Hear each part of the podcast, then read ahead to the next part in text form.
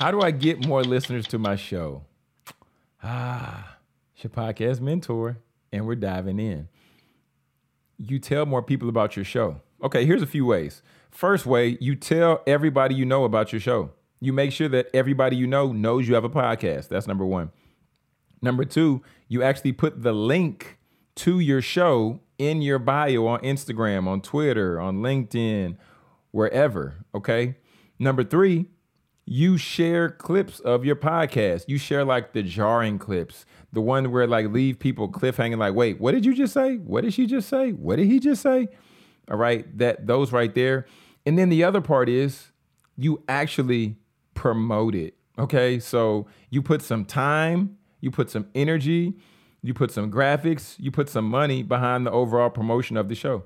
It's your podcast mentor, Jonathan Jones. This has been a Mentor Minute.